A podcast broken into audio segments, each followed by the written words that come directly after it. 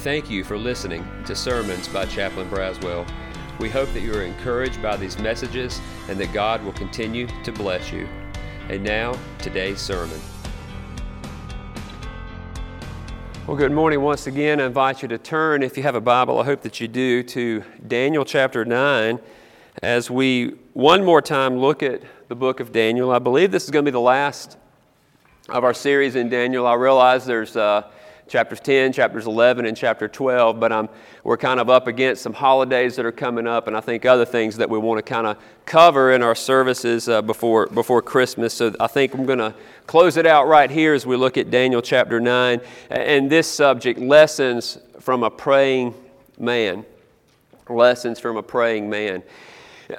As you read through the book of Daniel, one thing you notice about him is he is a man of prayer.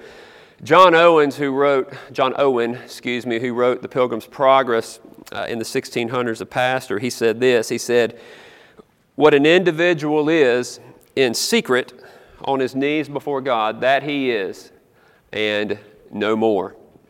Daniel was an example for us, I believe, in that he was in a world that was what the, in the New Testament, some people have said sort of this idea of we're citizens of God's kingdom, yet we live in this world.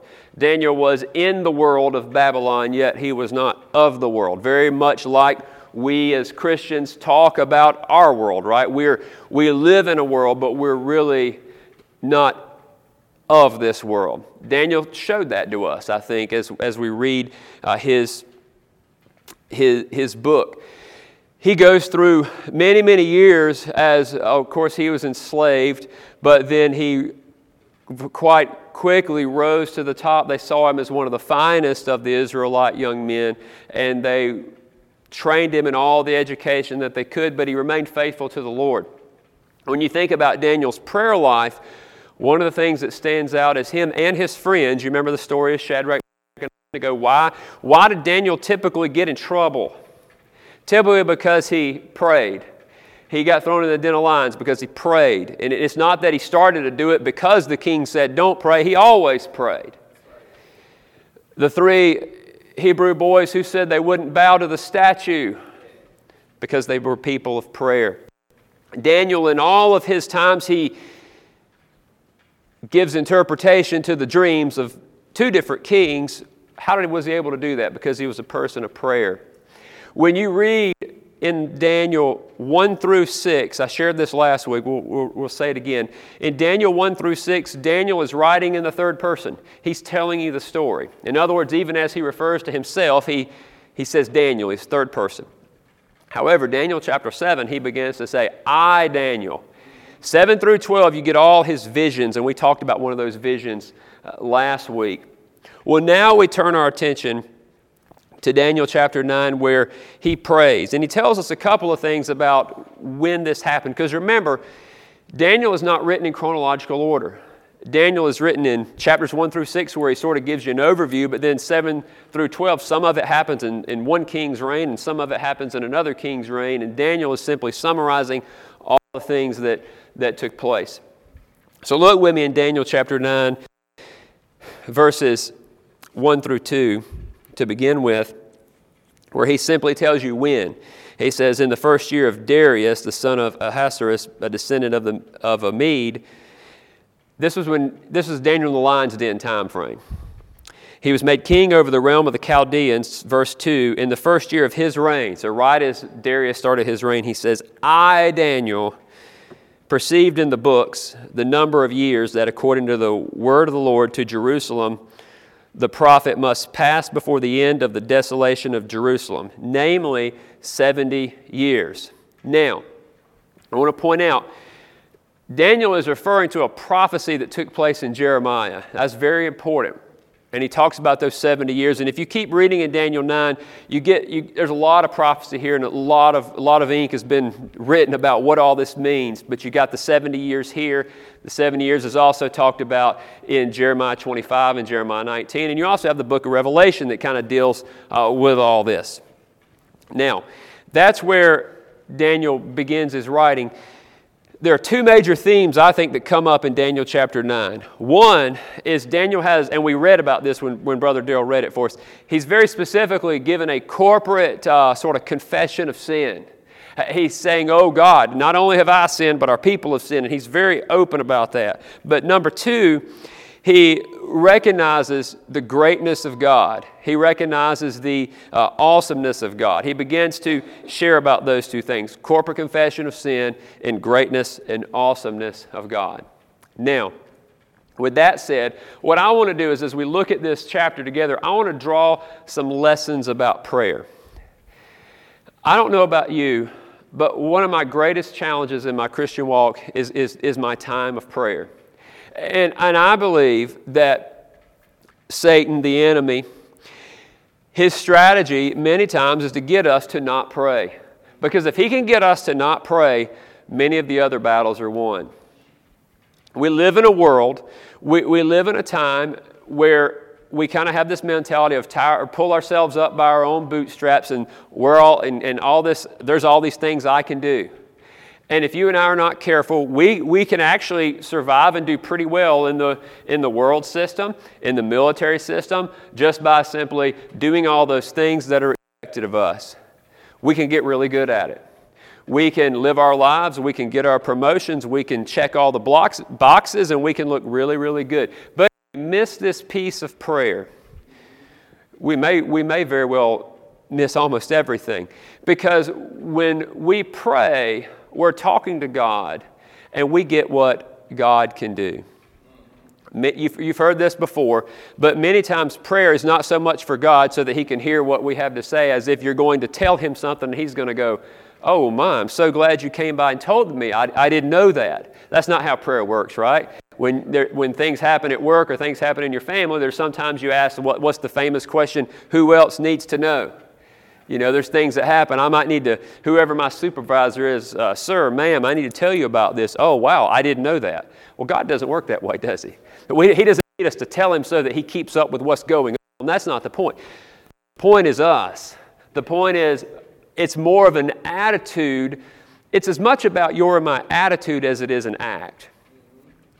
So let's talk about prayer. And, and, and I'm going to share with you what I see in this passage is four uh, lessons that we can take from this man of prayer. So if you're taking notes, I'm going to give you four points. Point number one pray as an outflow of the Scripture. And we'll unpack this. Pray as an outflow of the Scripture. As I've already said, and we've already read it, Daniel is praying in the context of Jeremiah 19 and Jeremiah 25. Now, we know that Daniel, he didn't have Matthew, Mark, Luke, John, he didn't have Revelation. He knew some Old Testament, no doubt, from uh, the first five books, I, I, have no doubt. He was writing part of the scripture himself. Other prophets, counterparts who actually kind of lived pretty close to his time. He probably didn't have their writings, but he was a man who understood I need to know what God is saying. So, as Daniel read Jeremiah, what was he doing? He was saying, Jeremiah is a prophet of God. I understand that. I understand that what Jeremiah was writing was from the Lord. I need to know that. Daniel was a man who read the Scripture, who knew the Scripture. If you go back all the way to Deuteronomy chapter 28, we won't turn there now, but I want to point this out because it's important for us to understand that Daniel's praying was grounded in the Bible in the scripture. In Deuteronomy 25, it talks about this idea, uh, or Deuteronomy 28, excuse me, I'll give you a, a quote from it. Moses, Moses told the nation of Israel this. He said, if you if the people forsake God, here's the quote, the Lord will bring you to a nation that neither you nor your fathers have known, and you shall serve other gods. Well, guess what? that came true because the book of Daniel was written when? While Israel was in captivity to Babylon. Daniel understood the times because he understood the Bible. We live in a time where we could pull out our phone and, I mean, I, I could just I could hook the phone up to my watch, and while I'm preaching, I could see the quote, latest and greatest news.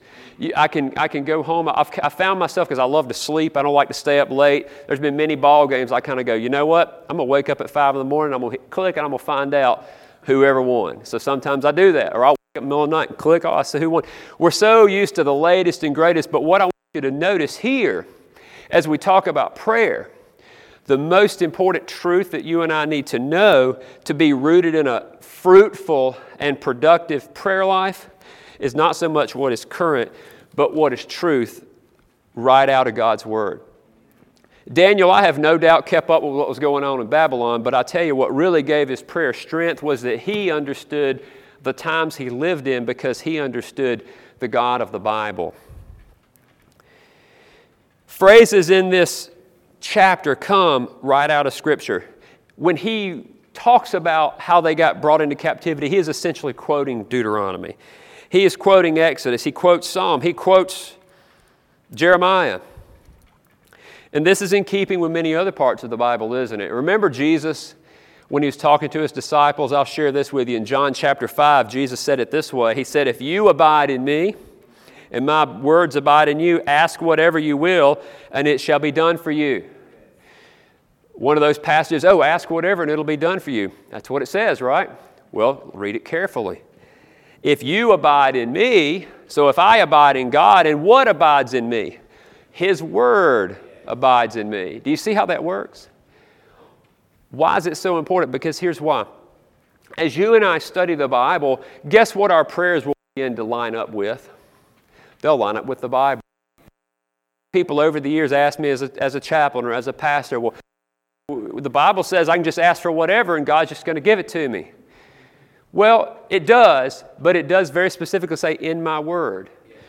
What I've noticed is that as someone knows the Bible and stays in the Word, their prayer life will become lined up with this book. If you want to be in the will of God, know the Scriptures. Now, let me ask you a very practical question. I'm going to get away from these, these lights so I can see a little bit better. Just a, just a show of hands. How many of you, I'm going to give you my, a little testimony myself, and maybe some of y'all can identify with this. When I think about like just the, my knowledge of Scripture, forget the seminary and all that stuff. When I think about the Bible verses that I know and the simple Bible stories that I know, I am blessed because I grew up in a, in a, in a family who took me to church and kind of knew that. Are any of y'all like me in that? That, that, that, was, your, that was your background? Several, several people, right. Now, let me say this. The good news is, is if you're here and you, you grew up in that background, that's great. But my message to you is don't just rest on that. Keep it fresh. Keep reading the Bible for yourself. Those of you who maybe became a Christian later in life and you didn't grow up in a Christian home, I got just as good a news for you the Bible still for all of us. No matter what our background was, my encouragement, my challenge to you is to stay in the Bible. Again, one of the easiest ways for us to be defeated as Christians is to, is to, is to go away from this simple task of reading the Scriptures and of prayer. The first thing we have to do is it has to be rooted in the Bible. Now, number two.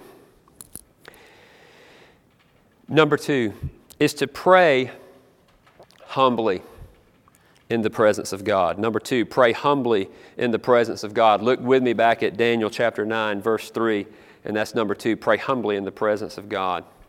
Verse 3, here's what Daniel said. He said, I turned my face to the Lord God, seeking him by prayer and pleas for mercy with fasting and sackcloth and ashes.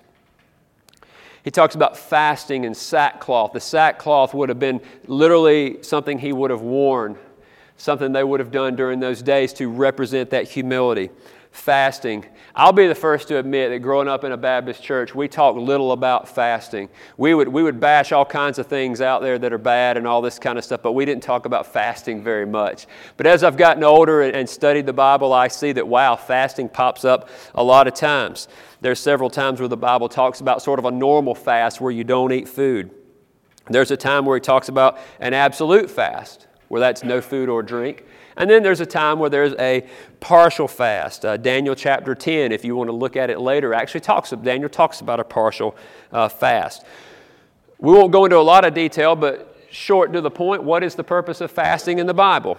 Well, it typically is a time where we're going to set aside, where we lay aside food, where the believer is going to seek to know God, seek God's face, perhaps prayer. Uh, praying, fasting, where I'm going to put this aside and I'm going to focus on prayer.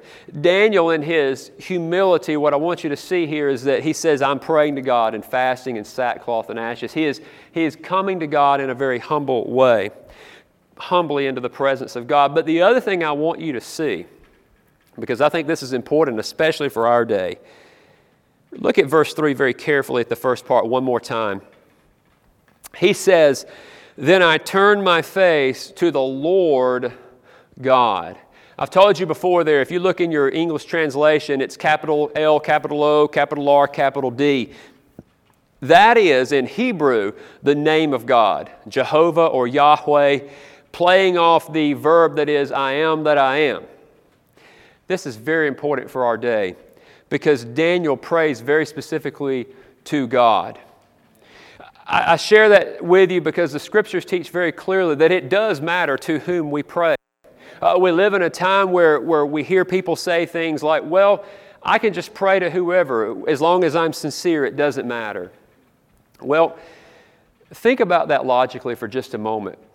What if, and I talked to Cheryl about my wife about this this morning. I said, I'm going to use this as an illustration. What do you think? And, and she's, she's singing at First Baptist Rockville this morning, and she said, Yeah, go ahead. So I said, Okay. So I talked to her. I said, I said, What if, with my wife, I said, You know, I have certain things I'm going to say to you, and, and, and I'm going to treat you a certain way as my wife, but, but I'm going to I'm going to talk like that to other women too.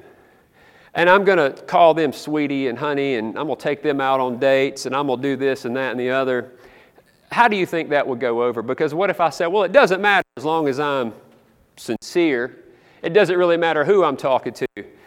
Cheryl's going to say, No, you, you, you better talk to me a little bit different than you talk to everybody else. And, and it works both ways, right? I, I uh, you know, Cheryl, I'm not going to. I'm not going to say, well, I talked to somebody else on the phone, but I, I, said some of the exact same things to them I would say to you in a very romantic and intimate way. I'd say, oh, no, no, no, no, no, I don't think so. Why? Because it matters who you're talking to. When you look at this passage, Daniel, he, he makes no, he makes it very clear it matters that he is praying to this God. It, it, it, this, this idea that, well, as long as my words are sincere and I just kind of feel good about it, I can just pray to whoever. That's not what the scriptures teach.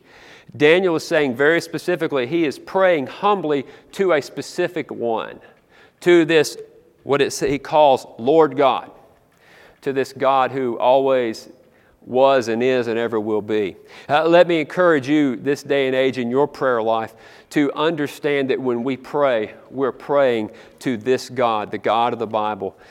When we pray, we pray to our, to our Heavenly Father in the name of Jesus Christ, who died on the cross and, and saved us. And in, as we take communion in just a few moments, we'll be remembering what God has done for us through Christ. But when we pray, we pray humbly into the presence of God. Number three, we pray in accordance with Scripture, we pray humbly, but number three, we pray in repentance and confession. And this is what Daryl uh, read for us earlier this idea of repentance, this idea of confession. I, when I was looking at this, I couldn't help but think back to Nehemiah. Nehemiah prays a very similar prayer for the people of God. And remember, Nehemiah was on the on sort of the tail end of the captivity when he was trying to bring the, some of the people back to Jerusalem. He prays this prayer of corporate uh, repentance. You see, uh, this passage, it starts in verse 4 with some adoration where he tells God who he is, right? He says, O Lord, the great and awesome God who keeps his covenant and steadfast love and those who love him and keep his commandments. But then verses 5 through 14, which we read a major portion of, and it's in your bulletin, he talks about this idea that we have sinned. We've done wrong and acted wickedly. We've rebelled. He, he, he has about six different ways to essentially say, God, we are asking for forgiveness because we have sinned against you. I can't help but think about the New Testament story that Jesus told, remember, of the Pharisee and the tax collector. Remember the Pharisee who was the religious one? He said, Oh God, I thank you that I'm not like all these bad people out here, these extortioners and all these. And he points. I almost get the picture of this Pharisee praying out loud to God, and I'm so glad I'm not like this tax collector.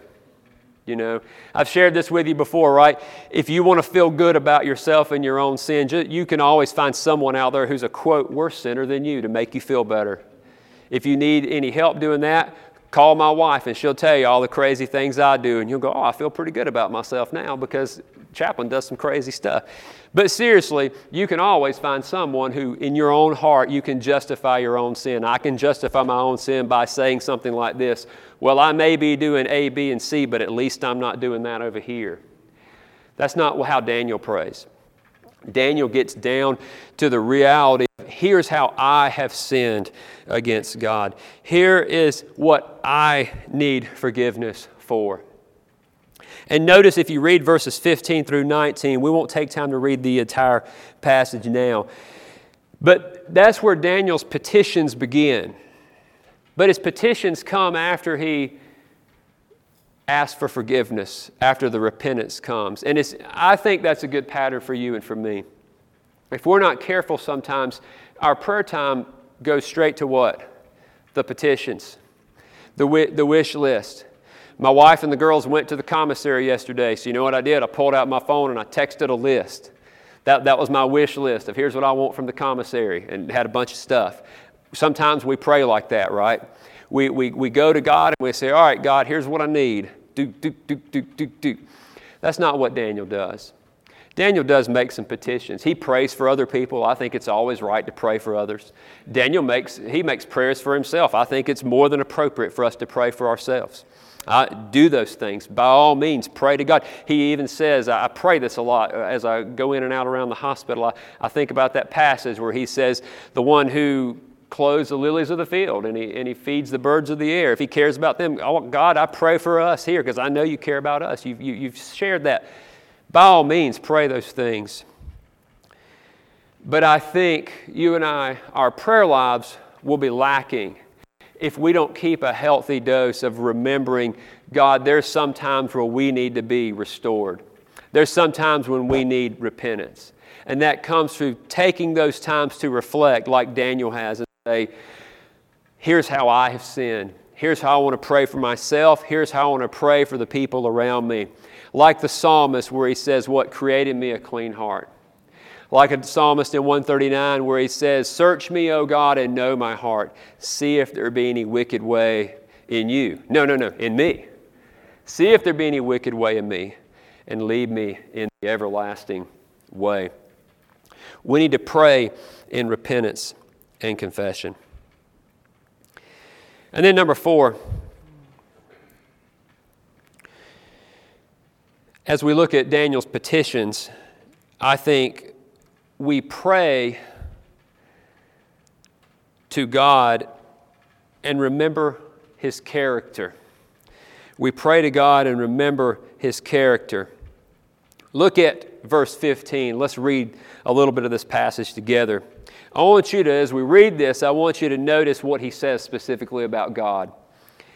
He says in Daniel 9, verse 15, And now, O Lord our God, who brought your people out of the land of Egypt with a mighty hand, and have made a name for yourself, as at this day we've sinned, we've done wickedly. Verse 16, O Lord, according to your righteous acts, let your anger and your wrath turn away from your city, Jerusalem, your holy hill. Go to verse 17. Now, therefore, O our God, listen to the prayer of your servant and to his pleas for mercy and look who look at the next phrase. And for your own sake, O Lord, make your face to shine upon your sanctuary, which is desolate. He's asking God, God, for your own sake, for your own character's sake, will you please be merciful to us? Again, I, I think about another passage in Jesus as he talks about, remember that story where there was a widow who needed a judge to hear her case. And what did she do? She went and she, she kept bothering it. She kept going. She kept knocking. And as she did, what did the judge do finally? And Jesus even says in that story, he says, This judge, he didn't fear God, he didn't respect man. In other words, he didn't care anything about what God thought, and he didn't care what anybody thought. So he was not a good person, right? He's, he's not exactly the epitome of character here. The judge is seen as a, as a not nice guy. But this widow keeps bothering her, and finally, in the story, if you remember, this is in the Gospel of Luke, remember what the judge finally did for that widow? Jesus tells us in his story that the judge essentially says, uh, just so that she'll leave me alone, I will give her what she wants. You ever, you ever, had, you ever had something where you needed something from somebody and you just had to, the squeaky wheel gets the grease? You ever heard that phrase? Have you ever had that happen in your life where you were that, you just, you know, nobody advocates for me like me. I'm just going to bug the snot out of these people until I get what I need. That's how she was. Jesus' point was very simple. He said, if somebody like that sorry judge can do something good just out of being badgered, how much more when you and I bring our petitions to a Heavenly Father who loves us? How much more will our God care for us? When I see Daniel and I see his petitions, we find out what happens. Go down to Daniel chapter, 20, uh, chapter 9, verse 20. Guess what? God sends an answer through an angel named Gabriel. Maybe you've heard of that name before. He comes up a little bit later in the, in the story of the scripture, right? Gabriel. He sends Gabriel, and Gabriel shares with him this information about the 70 weeks, this information about what is coming up, about God's plan. When I see this, and I encourage you to take some time to read the rest of the chapter and the rest of the book because we, you get an explanation about these 70 weeks, and I believe uh, much of this ties in with the second coming of Christ, and, and it, is, it is prophetic. But when I see Daniel's prayer and his petition, what I see here is God essentially responding to him. I've been helping you to understand, and now as Daniel has prayed, Daniel gets his answer because God cares about Daniel. I believe as you and I follow the lessons that the Bible teaches about prayer, what I believe is we'll see our prayer life grow. I believe we'll hear from God if we follow the, pr- the pattern of prayer and pray in God's way. In a very similar way, as we celebrate communion, we remember as we eat this bread and drink this cup, we remember that Jesus said in the Gospel of John that He was what? The way, the truth, and the life. No one comes to the Father except through Him very much like we know that we can only be right with God through our having our sins forgiven because of our faith in Jesus Christ. When we take this communion, we remember that. I hope and I pray that as we take this communion together and as we leave this week, that we'll remember some of these lessons. And that when we take time this week to bow our heads and to pray, that we'll follow the patterns that we see in Scripture. And I believe as we do that, we will continue to hear from the Lord. Let's pray together.